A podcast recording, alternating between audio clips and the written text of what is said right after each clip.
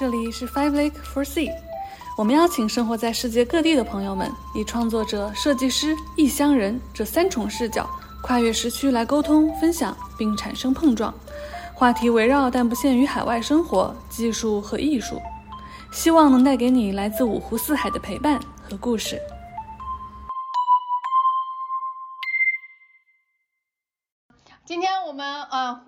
好好还有阿维，我们想跟大家聊聊这个 Passion Project。我们就先从我们做过的 Passion Project 开始吧。那我先说啊，就是我们我现在在做的这个 Passion Project，当然就是我们这个播客这个节目了。然后在这个之前呢，我做过一个叫做 Hunt 的 Project，其实是跟八个艺术家一起做的一个线上的展览。然后整个项目的概念是这样子的，它有四个声音艺术家和四个视频艺术家，然后他们就创作四组作品，我们会在就是一个规定的时间把这个作品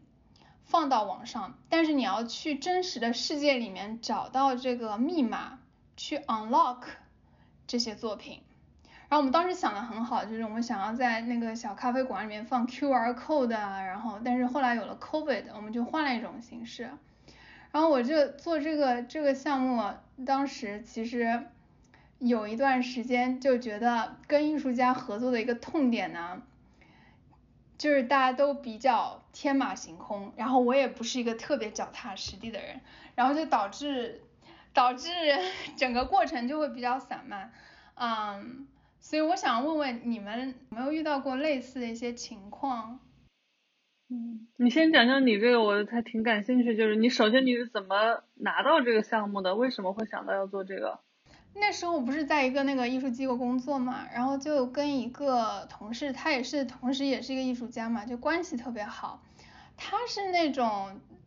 每天都会有个 idea 的。这样子的一个人，然后当时我不是对这个做网站啊各方面都比较有兴趣嘛，然后我就说，哎，这个好像可行，就是那我们就一起来做一下吧。然后我觉得对我自己会比较有收获，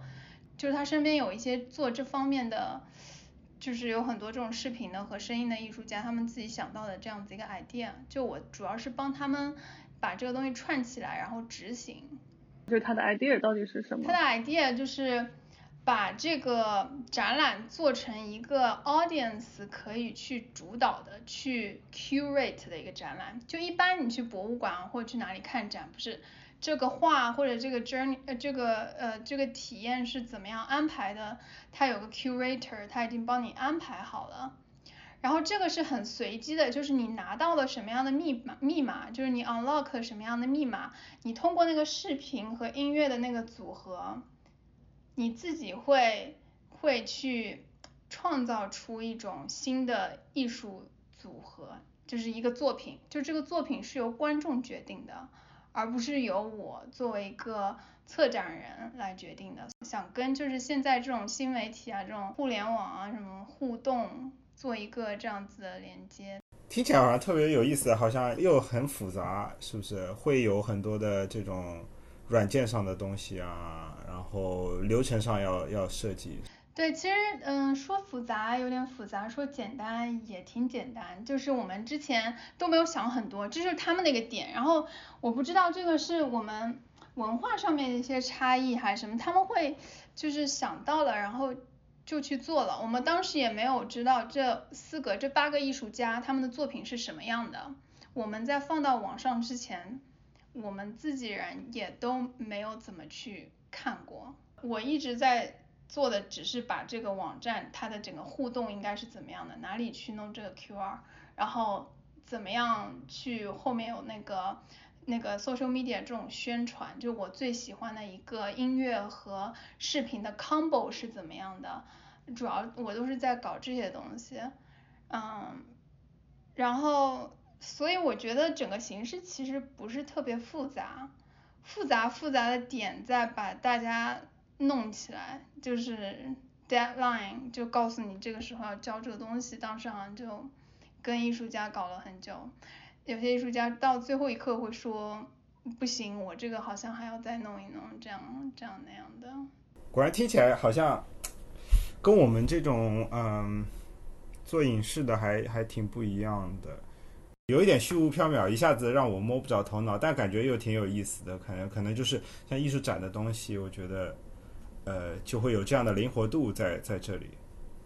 当时做的时候没有目标，就是说要有一个这样子的体验。目标就是你要有人来体验呀，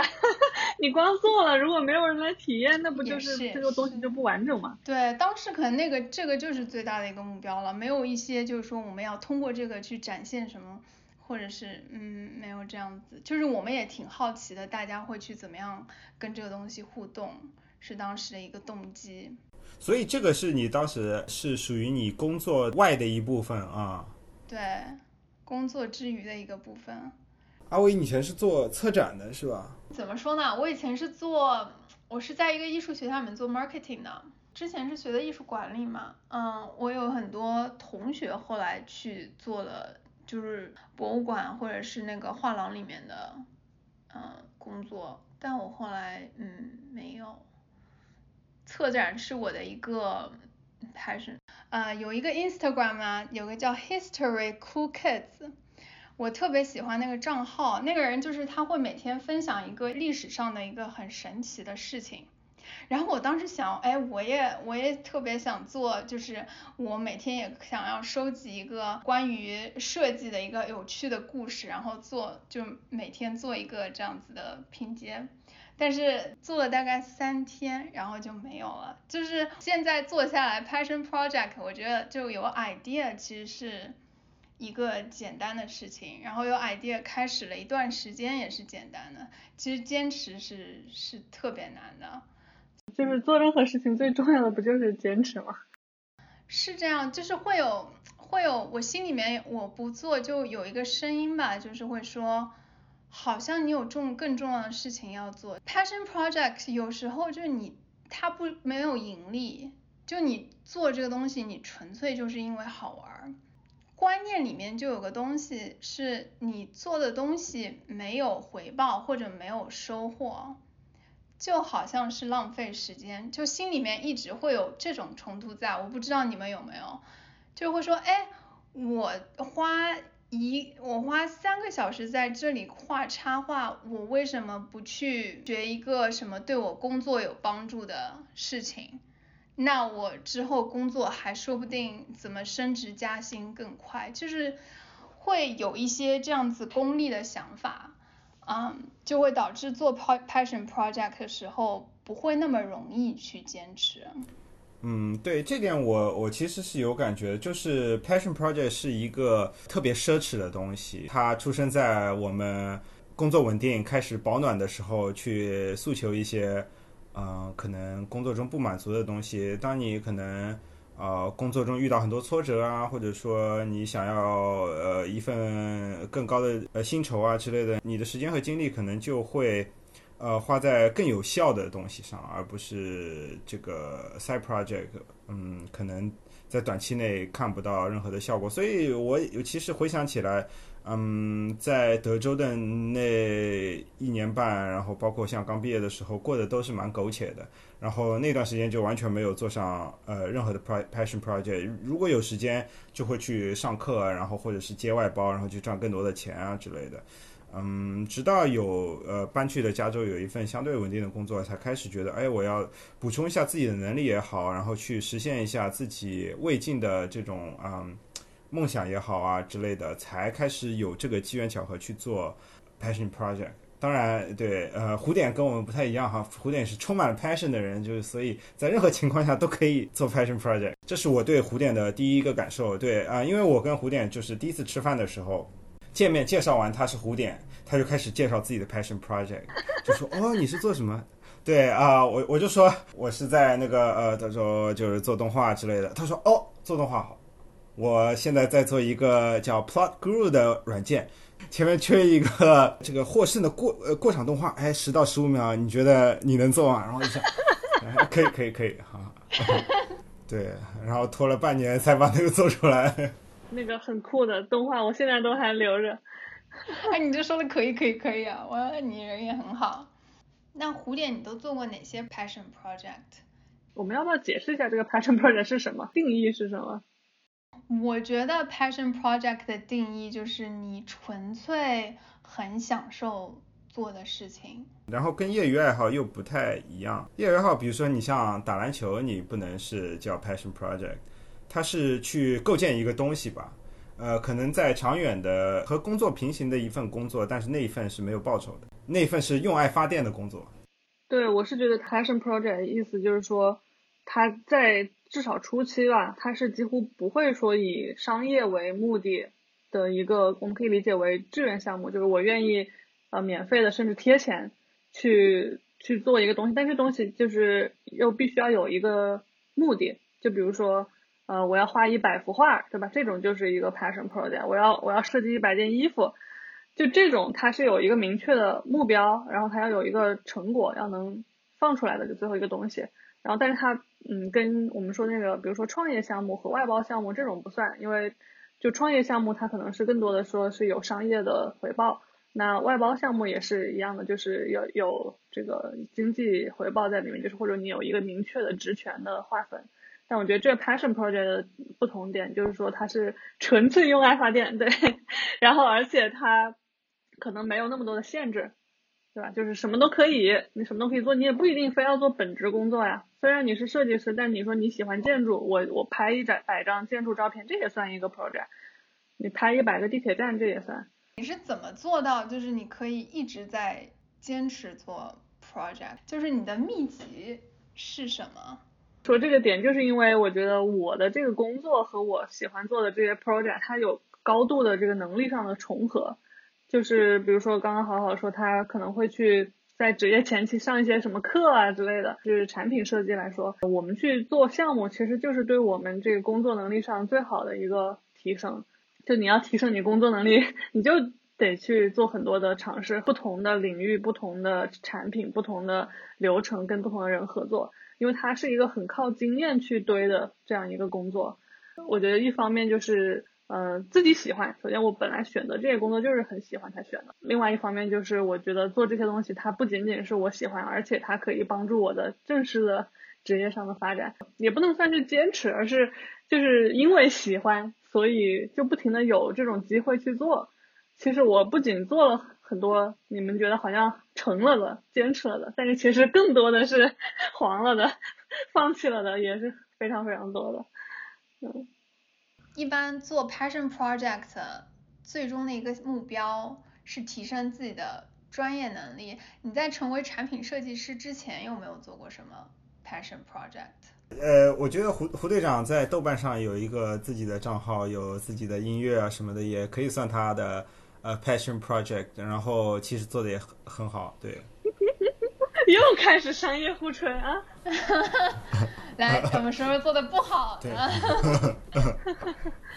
没有，我觉得就是都算吧。就我这边也有很多不是跟专业相关的，就是不是这种呃数字产品设计的项目。比如说，我第一个可能算是我小学的时候，我小学的时候开始。画漫画就是小册子，然后就开始把班上一些搞笑的事情接下来画漫画，而且我还后来把它从 passion project 做成了商业 project，我一毛钱一次租给同学看，你知道吗？然后被我妈一顿暴揍，所有漫画书全部没收。对，这个是小小学时候啊。屡屡败屡战，然后还在班上开当铺。哎呦，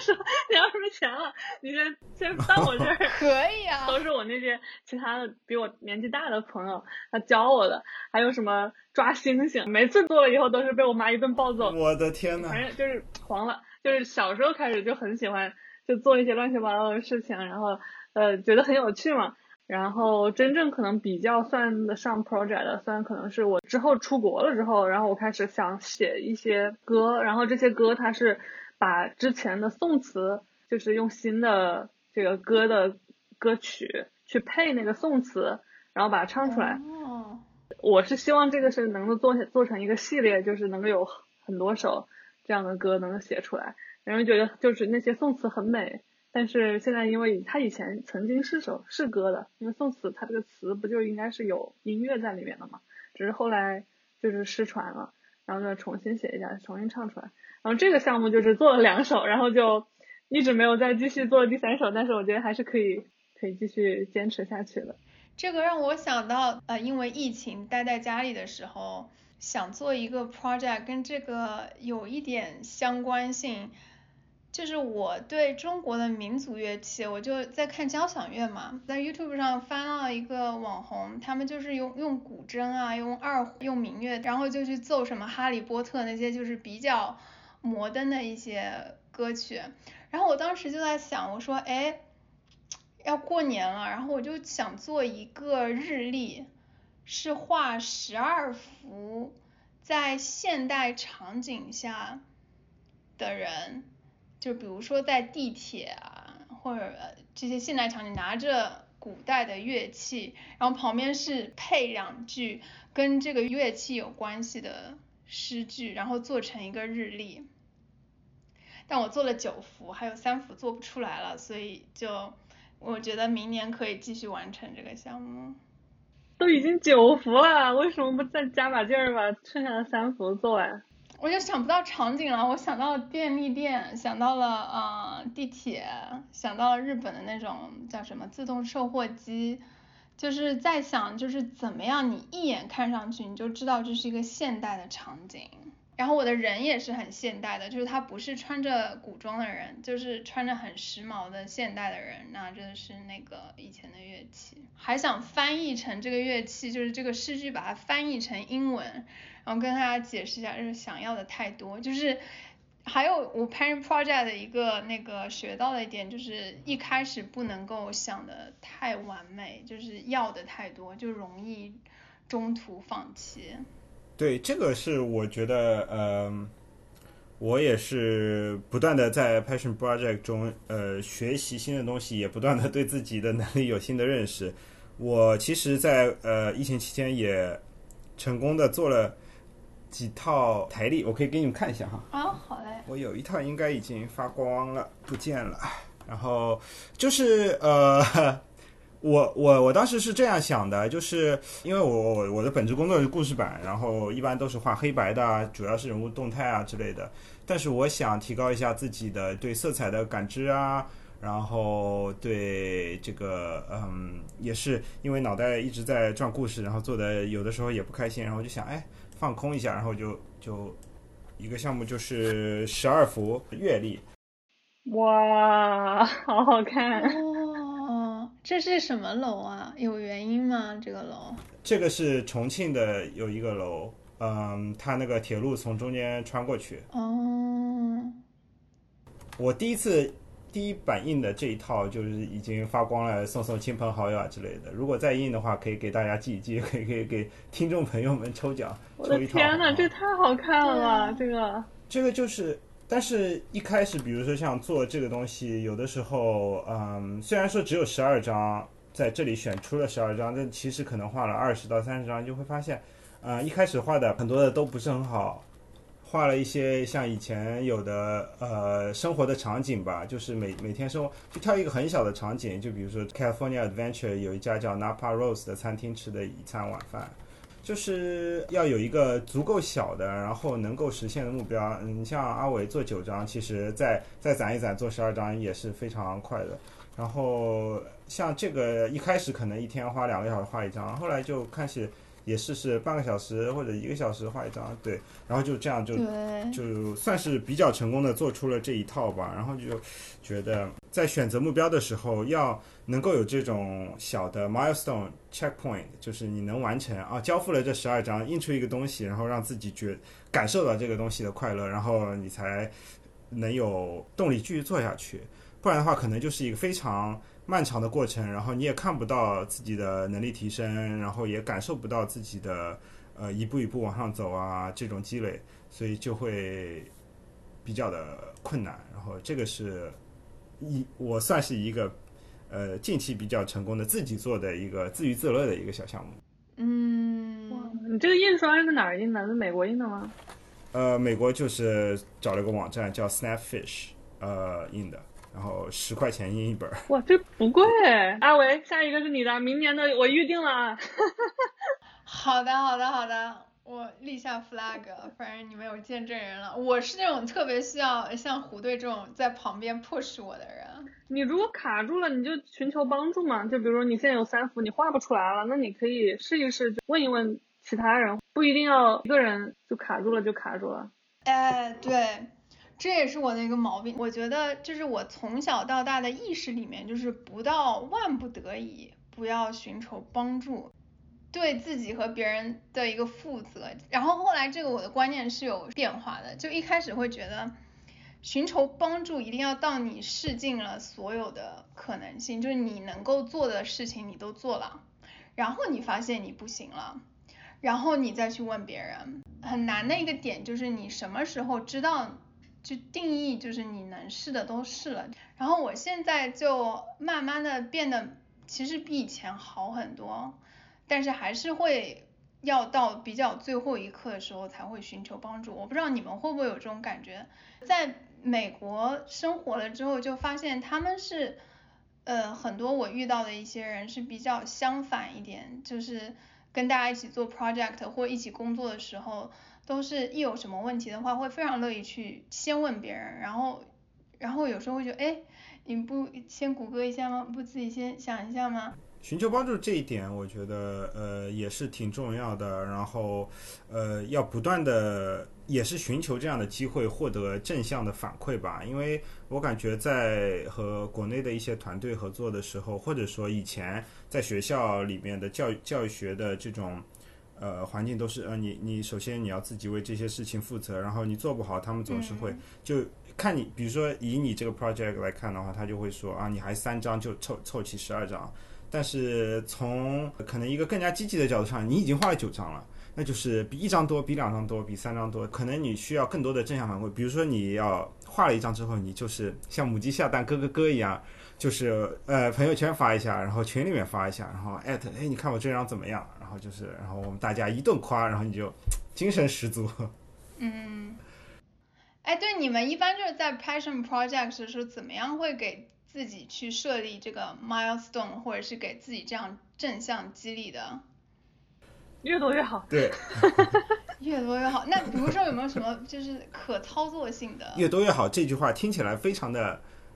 不切实际哈，但是就是这个样子的。那另外一方面，我觉得一个一个 passion project 在开始的时候，以我过去无数的失败经验来看哈，你要尽可能的呃放低自己的目标。然后有一个清晰的预期，就比如说我预计是一年，然后三个朋友聚在一起，以课余的时间做，然后目标是做出一个短片。当时我就觉得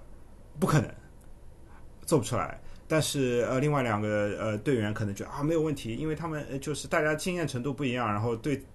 passion 程度也不一样，嗯，你要做一个短片，可能就是上千小时，每个人可能两千个小时，在这个里面，对一个 passion project 来说是非常非常难达到的。如果你只做动画中的很小的一部分，比如说你把人物的设计啊、环境的设计和一些初期的概念确定下来，那就是一个比较切实际的 passion project 目标。有的时候和正式的呃项目在。走的流程的时候 pan margie 就有一点不一样。相比我过去，因为我个人是做动画前期的，所以我经常会就想一个故事，然后做一点前期的内容，然后把这个作为一个 Passion Project，然后也跟不同的人合作过。近期唯一的一个成功的项目，然后回想起来跟前面有什么不一样呢？就是你你呃进入的流程要不太一样，因为你在想一个故事的时候，你要确定它的方向，确定它的故事。然后故事的时候，大家都是有有方向，自己有个想法的。然后你一开始如果要确定这个东西，把它确定的很细，这就是我们在产业流程里面第一步要做的事情。但是在 Passion Project 来说，如果这个东西确定的很细，在 Passion Project 里面，大家相对来说是比较平等的，然后大家就会不得不妥协，妥协就是会杀掉你的热情。你一点一妥协一妥协，然后就发现哦，这个这个项目。不是任何人想做的项目，就是呃不是你想做的，也不是我想做的，然后整个热情往下走之后，就开始很难进行下去了。反观那个成功的项目，就是我我我就把这一个环节给挖掉了。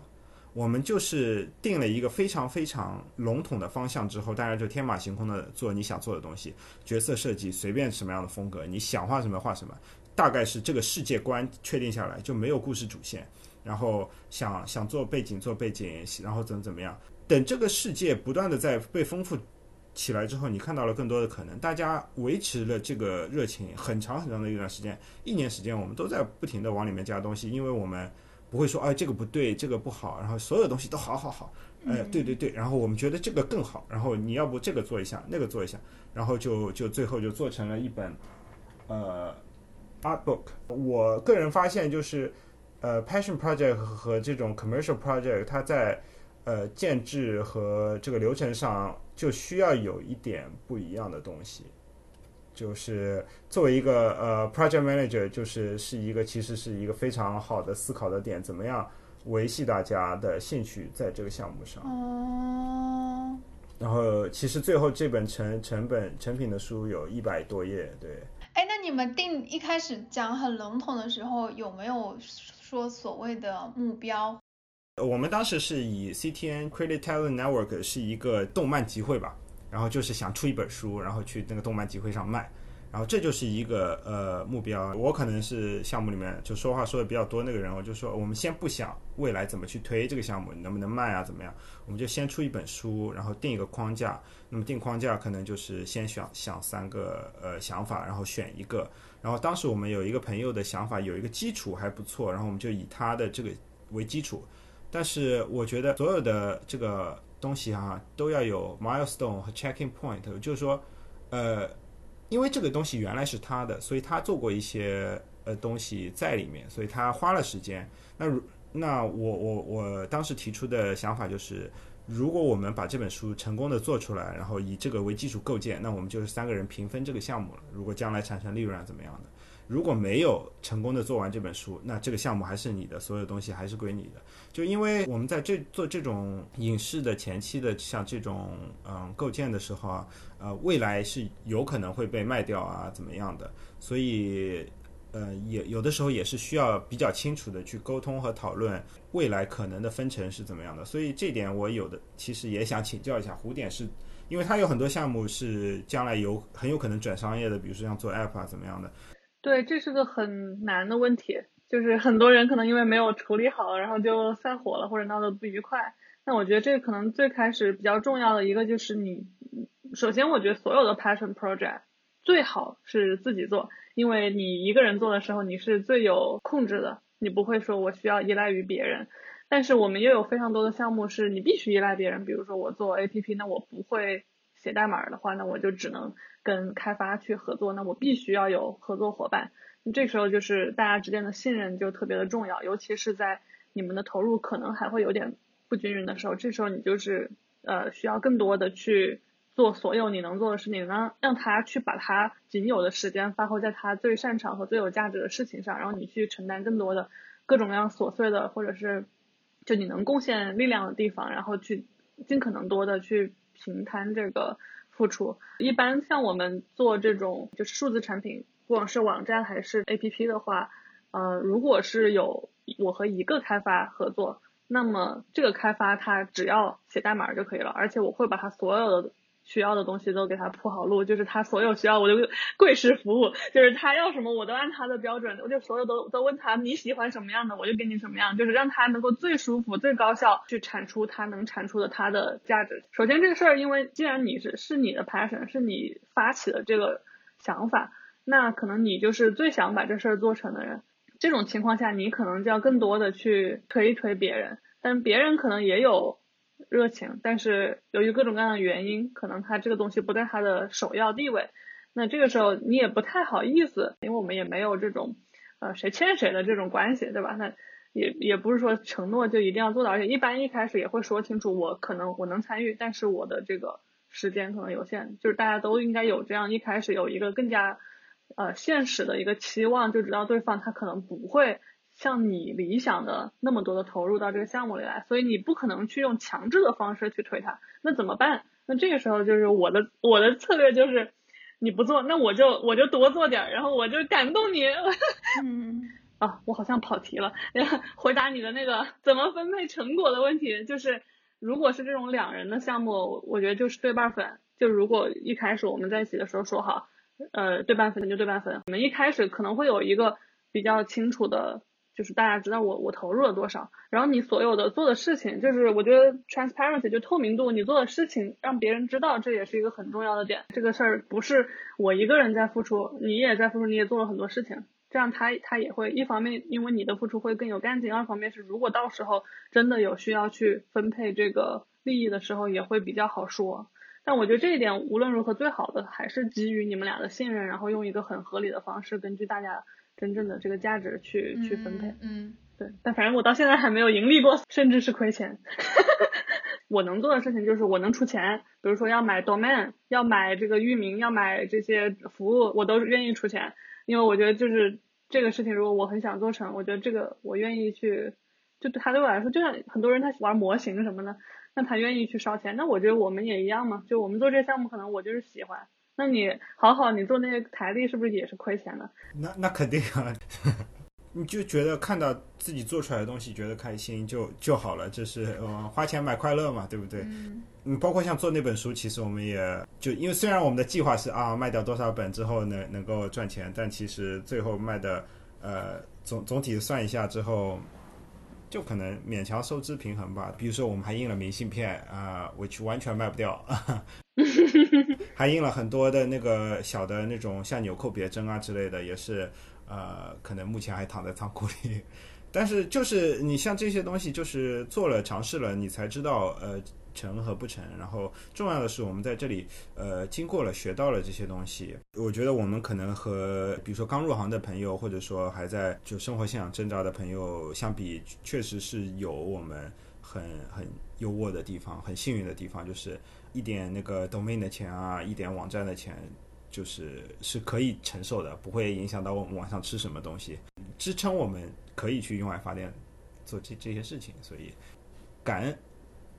嗯，不是你做 passion project，你工作起来还会很有动力。就是有时候你工作完了，然后就想啊，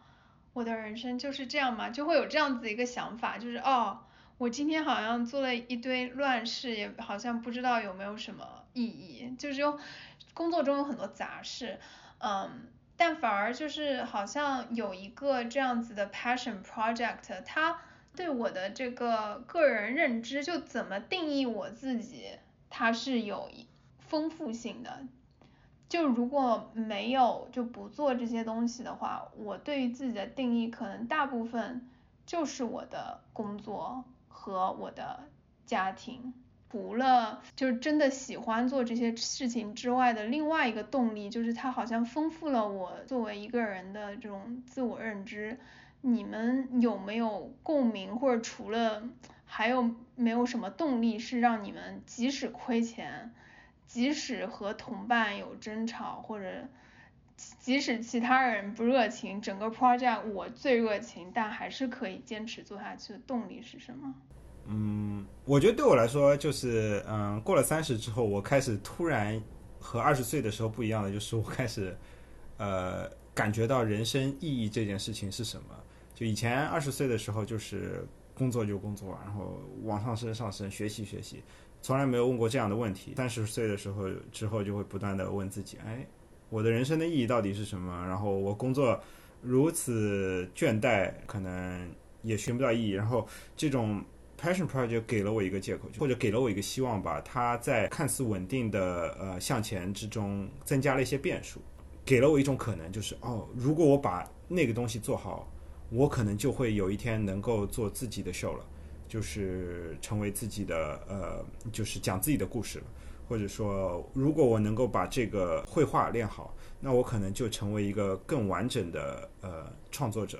就算从最小的一点说，我觉得我的生活更加丰富多彩了，有了更多的颜色。有的时候，我我可能情绪上下还有一点点多，就是在在工作觉得特别倦怠的时候，就会觉得嗯。不想工作，没有办法面对自己每天日复一日机械的去拧一个螺丝，然后因为有了这种别的事情给赋予我人生意义之后，拧螺丝变得没有那么丑恶了，就可以。对，这个我的感触也挺深的吧，就是说几个点一个一个来。来，首先第一点就是，对我最近因为跟很多国内的人聊天，就是我感觉国内很多人工作非常非常痛苦。就是在互联网公司啊，就是有个朋友跟我，他在某大厂，知名大厂啊，就是说他发现他们的这些所有的人都很厉害，大家虽然很厉害，但是呢，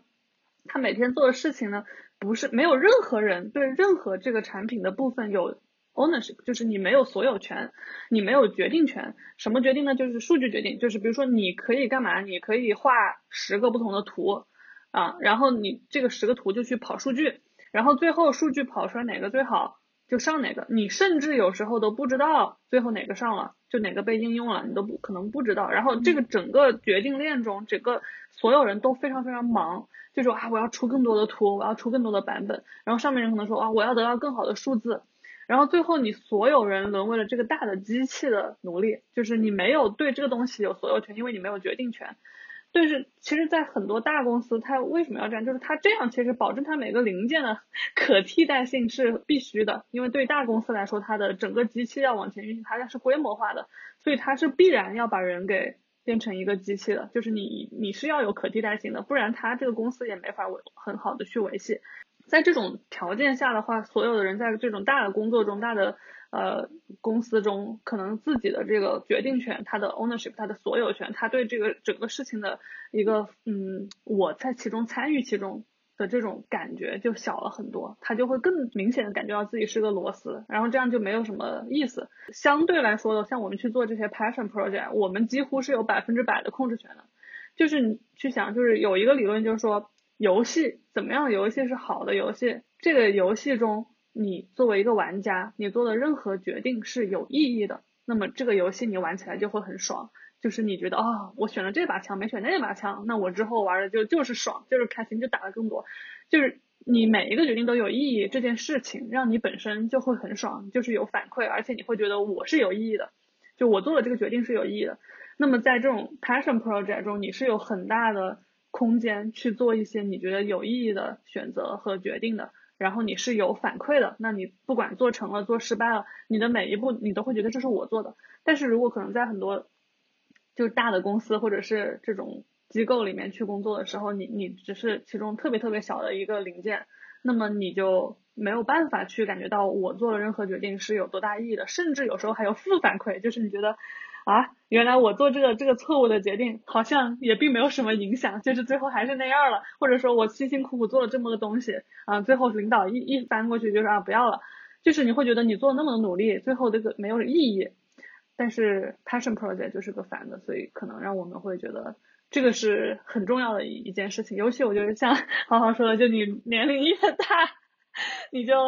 越会去想这件事情，越会去追求这个事情。在你温饱已经 OK 的基础上，你就会更多的想去说，我作为一个人，我想不想留在这个世界上什么东西，或者说是我能够让自己更有意思。那么这个就是相当于，如果人生是场游戏的话，就是你会让你希望能够得到更多有意义的反馈，就是我做这个决定是有意义的。所以，嗯。我觉得这是为什么好好能够在三十岁的时候把项目做成，之前做不成。很有道理嘛。嗯嗯，哎，这个说的挺好的，感觉我没有这么去想过。不对，你不是有好几个点吗？你点继续。啊，对，这才第一点，第二点。第二第一点啊，第二。好好好，我继续说，又回到这个猜词儿的游戏，抓鬼游戏。这个游戏我不是想了十年了吗？我会很努力的去认识。会写代码的开发朋友，而且我几乎全部都问过，就是问他们愿不愿意跟我一起做这个项目，把这个开发出来。我的所有产品的说明设计都做完的时候，我问了我几乎所有开发朋友，就都没有人愿意跟我去做那个项目，因为那个项目其实它做起来比较困难。很多时候开发他做一个项目，更多是比如他想尝试一种新的语言，或者他没写过这个后端，他想从前端转后端，或者他想试一下这个怎么写，出于他的一个 passion，就他对这个东西有个契机。所以很多时候你不是说想。想去做就能做，要也是要遇到对的时候遇到对的人。然后当时我在我正经的工作中，我也非常努力，就是我跟所有的开发也去搞好关系，因为我心里可能默默的有一个这种潜意识的想法，就是如果我跟这些开发关系搞好了，说不定哪天他们会有人愿意帮我做我这个 passion project。那果然就成真了，就等我在那边工作了可能一年左右，然后我有几个关系特别好的开发，我就开始鼓起勇气就问他们。就一般来说，我们很少会在工作中去问你的同事愿不愿意给你做 passion project 的，除非你们关系已经很好。对，然后我就问了一个，然后他就说，他说他不行，他要做另外一个东西，然后他就说让我去问谁谁谁，然后我又去问问问，当我问到第三四个的时候吧，就运气特别好，那个女生她是之前也很喜欢在公司组织玩游戏什么的，她自己特别喜欢游戏 board game。然后他听到我这个 idea 以后，哇，他说我一直都想做一个这种桌游，然后我一直没有好的游戏点子，看到你的设计以后，我就觉得这个这个这个好，我愿意做，他就开始做。但是做做做做到中途的时候，就也遇到一些困难，就是很难解决的一些问题。那个时候可能中间他就停了将近几个月，三四个月。那段时间我也不能老催他，因为我知道这件事情我没有什么立场去逼他做，我也就是嗯告诉自己不要去逼得太狠，然后我就不断的就是自己在想我能做什么，比如说我能够去写游戏规则，把这个规则过做得更好，或者说是征求一些反馈或者怎么样的，直到可能三四个月之后他又开始工作可能稍微闲一点，然后他就又开始又有时间了，他就又开始捡回这个项目又开始做。然后继续做，继续做，做到差不多的时候，然后就开始找人测试。对这个游戏，我们也一起玩了。整个这个过程，其实整个战线可能拉了两年，就是从我想做这事儿到有可能有七八年的时间。那最后终于做出来了，然后并没有人玩。哪有我们玩了好几轮？但就是我们自己就自己玩玩，对，就很难让没有玩过的人玩。嗯，对，推广还是很难的。有句话说的是，二十到四十岁可能是所有的时间里，这些年岁里积累的这些东西，别人对你的信任，然后别人对你了解，你自己积累的作品，你自己的能力，到了之后，可能很多的这个创业者也好，还是说做成了事情的人也好，他们也不是说从呃一二十岁就开始做，他们可能也有很多就是真正的自己的事情，也是从四十多岁可能甚至更老才开始创业，但也有做的很好的，这个都是有可能的。那我觉得我们就。就是在不断的这种尝试中间，可以去把自己能做好的事情做到最好，也是就是在工作中努力是一种对 side project 就是 passion 的一种激励，然后它是一个相辅相成的东西。嗯，那我自己面对的就是一个困境啊，就比如说就是你怎么样去时间管理，就是比如说工作吧，它好像有就有某种 deadline，或者别人依靠你，或者是。你有所谓的这个合同，那当 passion project 就像胡姐刚刚说的，因为我们没有任何立场，就特别是跟别人合作的时候去迫使别人做这个东西，同时我们好像也没有立场，很很努力的去迫使自己做这个。就你们在你们心里面是怎么样去弄这个优先级的？我教你一个方法，很极端啊，但是你可以试一下。OK，就是。我之前看过一个图，就那个图是把所有的名人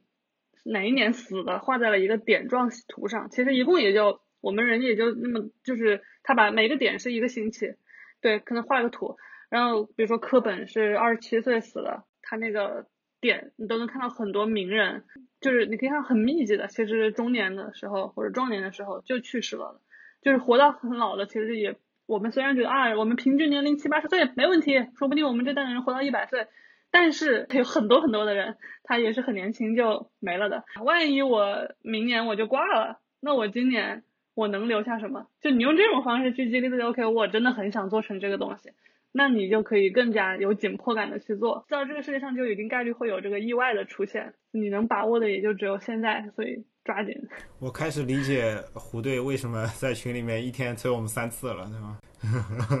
嗯嗯。今天剪辑交不出来，明天在不在还不一定呢。呃，对不对？好像想着下一秒自己可能就没了，赶紧。这也是约翰列侬他不是说过一句话，他说什么？Life happens for future 或者 for something else。Life is what happens to you when you are busy making other plans。对，这是我做 passion project 里面有有个小收获，就当然是跟我合作的人有关系。我觉得这是我自己觉得，就是除了这个 project 本身，在这个历程中，不管它失败还是成功也好，就你认识人会启发你很多，你会发现你自己的思考方式或者是一贯的形式方式是有很多地方是可以不一样的，有些事情是你既可以 enjoy。也可以成长的。我觉得 passion project 就不管你的结果是怎么样，它的过程就是给你带来的就是这个东西。嗯，我觉得不得不说，呃，Passion Project 在某种程度上来说，就是既快乐又孤独的一件事情。嗯、就是相比呃呃周末晚上出去蹦迪看电影，我们选择在电脑面前去做一些呃不一样的事情，然后这些时间和精力花在里面，带给我们快乐，但但是也树立了就是我们活在当下的一一种机会吧。某种程度上，自己要对这个事情有一定的预期，所以就是要努力找好这个平衡，就在这个做制作的过程中去去享受到一些快乐吧。你的那个艺术家项目，你经常追不到他。如果这是一个商业项目，你可以比如说是八个人里面选六个，可能 passion project 你就要先预估十二个艺术家，然后其实最后只做六个，你就要就要有预期六个人在三个月之后就会失联的。像我以前做 passion project，我觉得成功的可能有两种大概的模式，一个是有特别强的 leadership。就是可能不断的有人进来，不断的有人退出，但是那一个人或者说那一个小团体两三个人一直是主心骨，他们保持着很高的能量，然后一起去 run 这个事情。要么就是可能大家是比较平等的，然后就去缓慢的去做这件事情，啊，做不出来等一等，那可能呃在别的地方可能也几个月的项目，这个地方花了几年做完，但几年做完也做完了。所以呃，就如果以不是一个特别强的功利心的话。用时间去换换它那个项目的进度吧。其实我觉得成功的那个项目就是那本呃成功做出来的 arbook 我觉得很大的原因是我们里面有一个画背景的小姑娘，他很有意思。像我画画就是，哎，我镜头来了，我一下子画两三张，然后咔咔一发，然后呃画不来了，可能就一个月不动笔啊之类的。他就是两周一张，两周一张，也不会就是。快乐也不会悲伤，就是两周一张。就在我画不动的时候，你发现，哎，这个项目里还有人在继续画着这个事情。可能我两三个月都没有在画，哦，他还是坚持在画，然后他就会告我，就会就受这个影响。就是，嗯，项目里就是要有人做，能够这样持续而缓慢的坚持的做这件事情，是一个很好的、很好的激励。对，然后夸夸党非常的重要，发什么东西都要好好好，棒棒棒，棒 棒棒，支持支持。个人非常非常佩服两个星期稳定出，我觉得这个其实在我看来啊，我们把眼光拉长一点更重要，因为你一旦加上时间这个维度，一个一天画三张，你坚持画几天，但是你三个月不出，你把这个时间如果拉到拉到二十年来看的时候，那个女生一定是比你出的更多的，长线来看，可能她还是比你最后做出来东西要多要好。嗯嗯嗯，同意。坚持的能力真的是非常的可贵，我觉得非常同意。那个女生也非常的有有才华。对他们之前有做过一个实验，他们找来了学画画的学生，跟他们说：“你一个月给我出一张特别好的作品。”然后对另外一组学生说：“你一个月只要保证每一天给我出一张作品，这个作品怎么样我不管。”然后最后就是你这样做了好像一段时间之后，去比较这两组学生他们的技能，其实是那个每天出很平庸的作品的那组学生，其实到最后反而他们的技能会比较强。从我身边的人感觉经验其实也是符合这个的啊，虽然说你会感觉好多人很有才华，大师哇发的都是呃上天的作品，跟我一起学画的人也是这个样子，但其实。只是没有看到他平时练的那些东西而已。好，满本满本的速写本，然后每天上班下班都在画的人，只有他那些勤勤奋练习，然后不断的去反复，不断的去练习，而且持之以恒的人才能够完成一些突破吧。对，我觉得一个比较好的一个方法是我看有个之前有个叫甜甜的，然后他是这个一百天挑战的 一个领导人物。他做了好几次成功的百天挑战，比如说他最开始先从简单的，比如说每天设计一个字母，然后做了一百天，然后每天画一三 D 动画，他想学三 D 动画，他就从一开始就是一百天挑战，一开始很简单，你看他画个笑脸，怎么笑了一下，可能就是第一个，但是他到最后哇，可以画成那种特别 fancy、特别复杂，然后炫酷的那种动画，但是他是怎么来的？这个最后这个怎么来的？就是你可以看到他一百天一个一个循序渐进的一个过程，然后他就说，其实像这种做一百天挑战。最痛苦的就是中期和后期，因为你做了前面几个容易，然后你到中期开始你就没有 idea 了，你就不知道要画什么，然后那个时候是最痛苦的。但你如果一旦熬住了，这个将是你就破茧成蝶的关键。所以就是我们这种强制性的，比如我每天我就画一幅图，像刚那个那个女生她一百天嘛，每天做事情的范围定到我一天之内可以完成，比如我每天就画一小时，我就搞一个小时，这是可以实现的。然后你就每每一天每一天强制去把这个事情做出来，最后你出来的效果就是会比那个它零散的、它没有控制的，你说啊，我一个月中我最后一天、最后三天我每天花十个小时做，可能效果是要更好，因为你可能十个小时你根本保证不了。哎，说回到阿维做的那个挂历哈，因为你一开始定好了自己目标是要做十二张，你就想这十二张一定得得 qualify 这个月历的资格嘛。一开始如果定的是日历，然后咔咔咔一画，啊画了三十张画不动了，哎呀，实在太累，挑出十二张稳稳的。嗯，这个好像挺有道理。对的，对的，就是 哎呀，就是要叫什么 under promise over deliver。对，我最近看了一个挺厉害的一个叫 Josh Spector，他是写了很多文章，然后也也做一些咨询什么。他有一个给 creator，就是内容创作者写的一些建议，就他一直有在做这方面的宣传吧。然后之后我会贴到 show notes 里面，我觉得就是说特别好。然后它里面，其中我印象特别特别深的一点，就是刚刚我觉得也符合阿伟这个问题，就是当你作为内容创作者的时候，你要 focus on。The output, not the outcome，因为 outcome 你是控制不了的，就是你要你能控制的是什么？就是 output，就是我画每天画一张画，这是你能控制，就是我画一张画这个事情是我控制的。outcome 是什么？比如说我要有一万个粉丝，这个是 outcome，但是这个你是控制不了的，就是你画的再好也不一定会有一万个粉丝，所以你要做的事情就是坚持 stick to the output。如果是想出播客，对吧？我们想做播客。那我们就是每两个星期必须出一期，然后我觉得这就是我们的 output，我们每两个星期出一期，我去完成这件事情，在这个基础上，我尽力做到最好。那至于最后我有多少粉丝，这个不是我能控制的，这个不是我要在乎的。还没有到在乎的时候。其实特别在乎，每天都在看。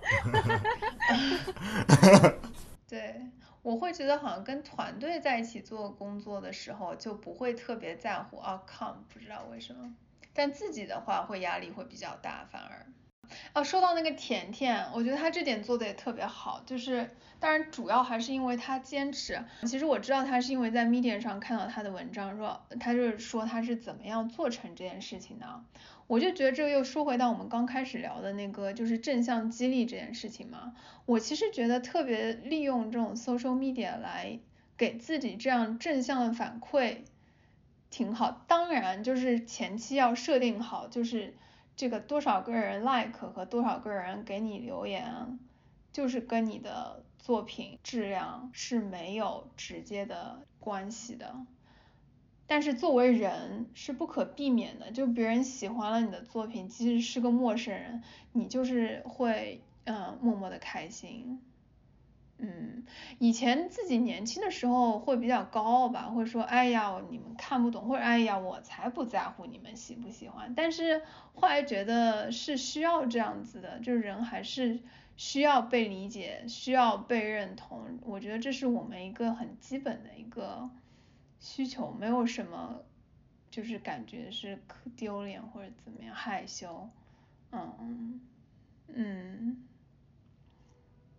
你会吗？你会发吗？你那个日历发了吗？呃，我我对 Instagram 就是呃会，其实可以看得到，呃，在我 Instagram 上就是画这种色彩的呃能力上的进步吧，就一点点。对，嗯。当然，我目前来说，可能这个画画本身给我带来的快乐会比在 Instagram 上发更多。对，然后说到原来，就我也会看，就是。从一开始画的和现在画的，就我现在也没画的多厉害，但是看到那个转变是会很开心的，就是你能就是能看到自己进步了。对，有的时候这种转变可能自己都意识不到。当你看到以前的东西觉得很烂的时候，就说明你的技能和和审美在不断的提升。然后就是也有的时候可能需要不断的往前翻一下你以前做的事情，去看一下自己的心路历程去。激励自己吧，对我觉得这是一个非常非常难的，然后也是可贵的品质吧。这个坚持这个事情，也我自己做的也不好，对吧？这个也 只做了十二章的呃呃月历，好吗？希望 有一天能做日历哈。三百六十五张。哎，但是蝴蝶，你做的很多项目好像是没有，不大会有这种循序渐进的这个过程的，对吗？有啊，其实也是一个循序渐进，虽然它的循序渐进跟一般的来的不一样，不像你们画画可能是一张一张一张这样画出来，它这个项目的循序渐进可以说是首先，因为我之前做了很多的 project 的积累，所以我可以很快的知道这个东西要用什么方法去实现，设计要做成什么样，然后它的开发要找什么样的开发，它的架构应该怎么搭，产品应该怎么做，优先级是什么，这些都是。积累过来的，然后当我们做的时候，其实我们也测了非常非常多轮嘛，然后每一轮都改了很多的问题。做其他产品也是，就比如说我做那个 Dekimas，其实也有很多被抛弃的一些点子呀。其实当时我也写了篇文章嘛，就是哪怕是这么小一个项目，它的那个 Splash Screen 就是开机画面，我可能都做了五六个版本，也是花了不少时间。但是最后就是很多都扔掉了，只留下了一个最后的版本，就是你可能只看到那个最后的结果，但是其中间那个过程里面很多被扔掉的东西是一般是看不到的。一个好的东西，它好之所以好，我觉得肯肯定还是因为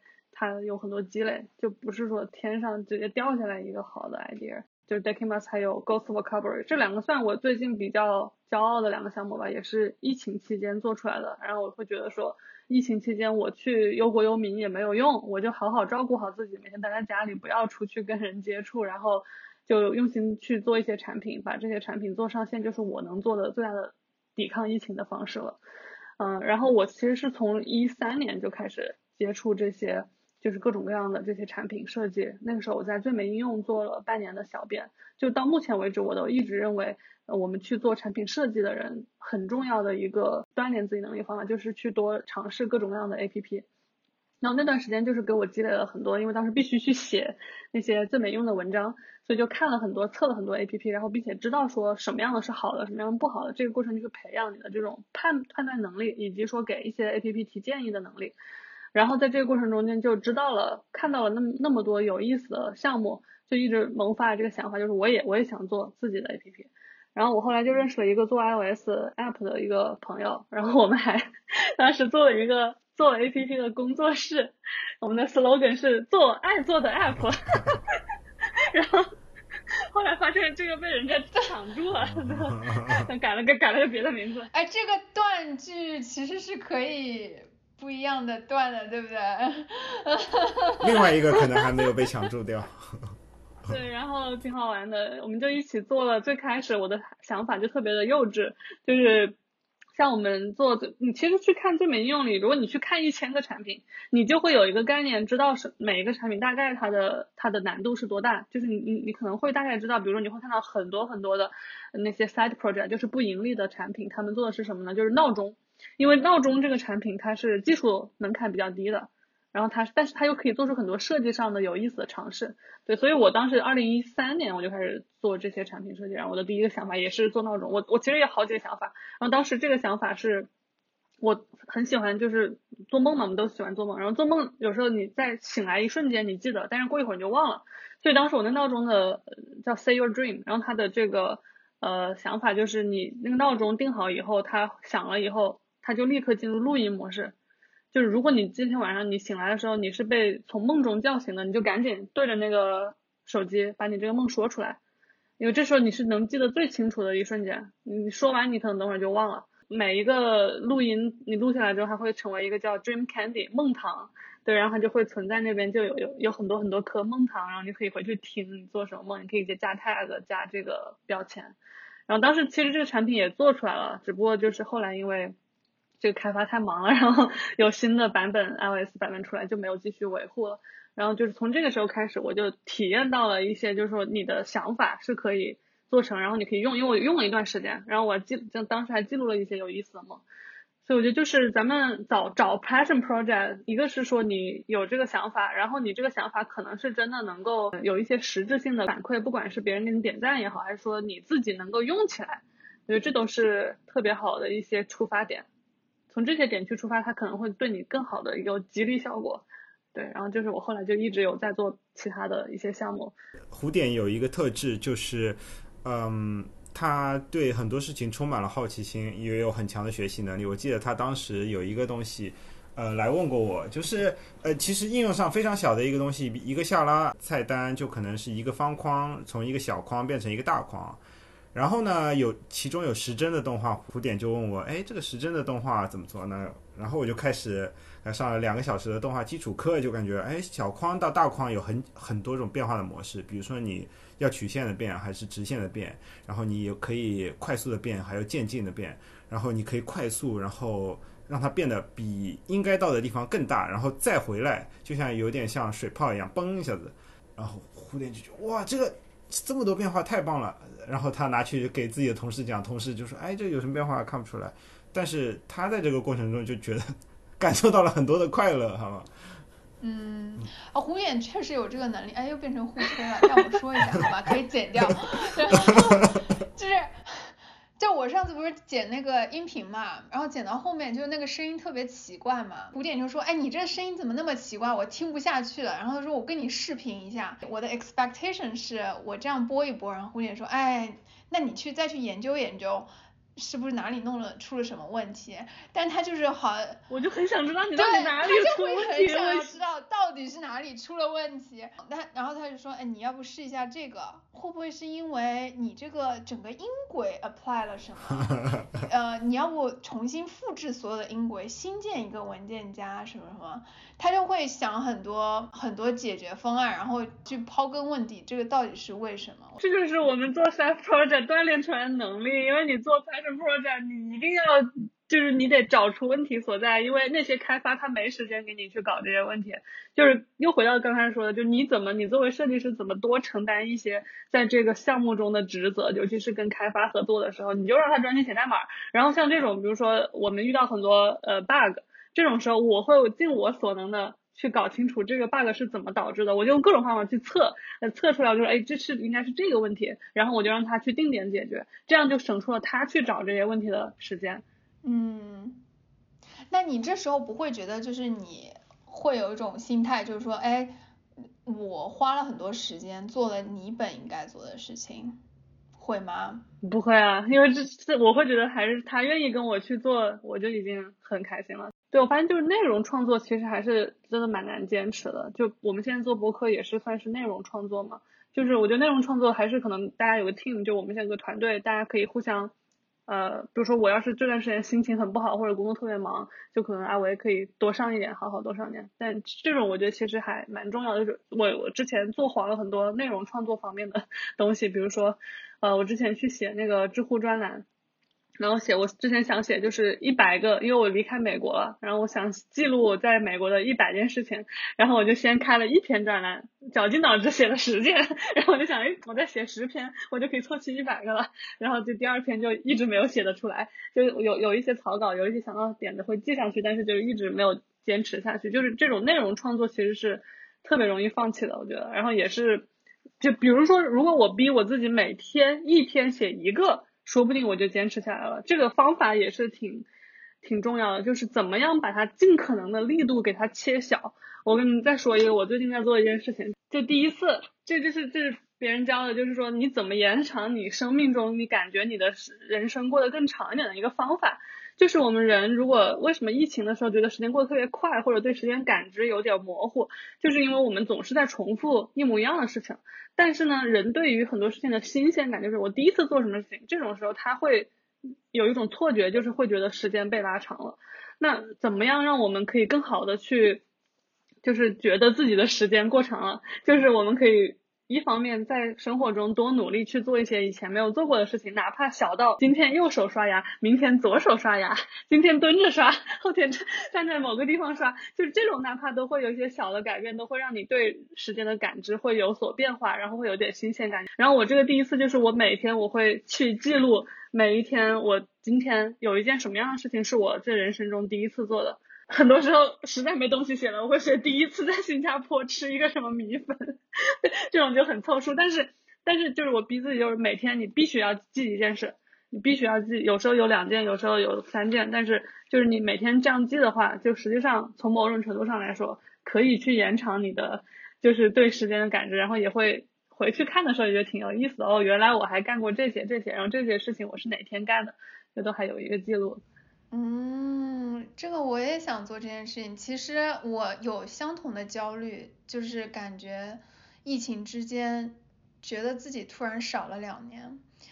然后后来就是来纽约，也有一点点是被这个东西 push 到，就感觉生活一定要有所改变，就是一定不要让自己太舒服。就你舒服着舒服着，时间好像就晃的过去了。然后问爸妈，他们都说三十岁到四十岁这段时间是非常快的。就人的感觉上面是这样的，就就是因为我们生活越来越重复了。其实做 passion project 可以让时间慢下来。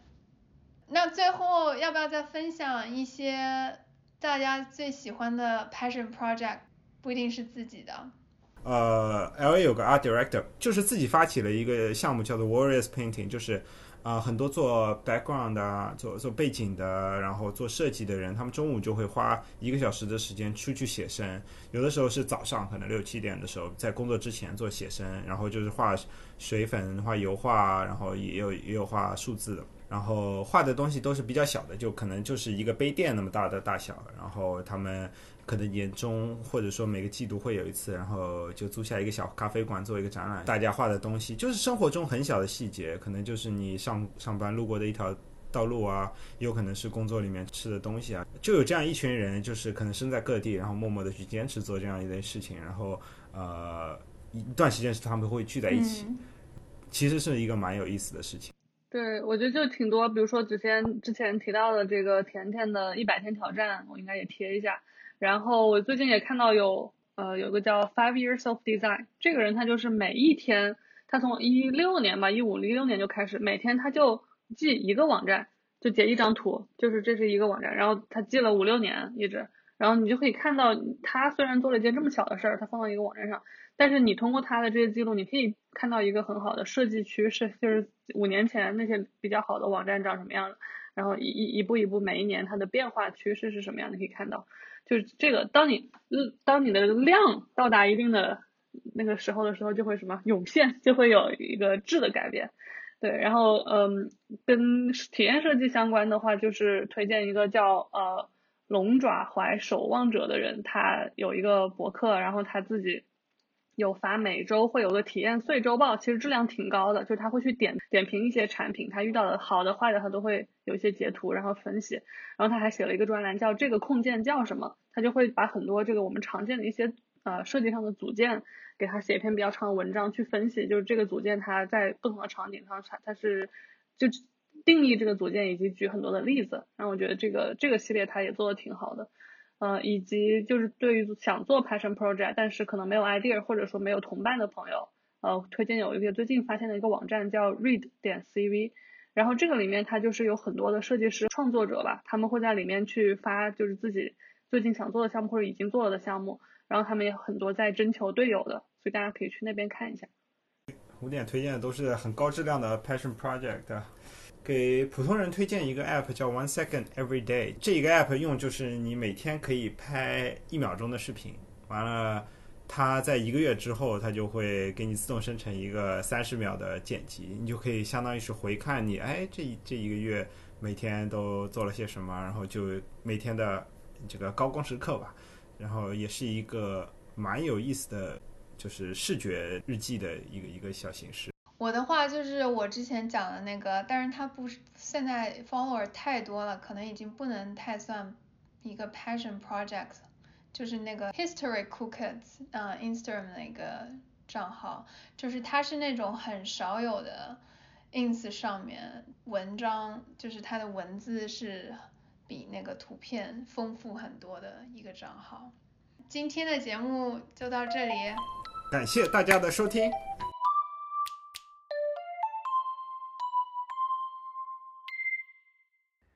果你能听到这个地方啊，那就请接受我诚挚的歉意和感谢。呃，就是这是我第一次用外接的麦克风录音，然后它那个软件设置有点问题，所以整个这一期我的录音都很糊，呃，非常抱歉。那以后应该就会好很多。呃，最后的点歌环节，虽然这一次还是没有人点歌，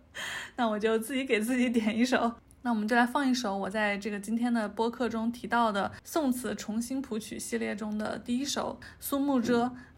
明天，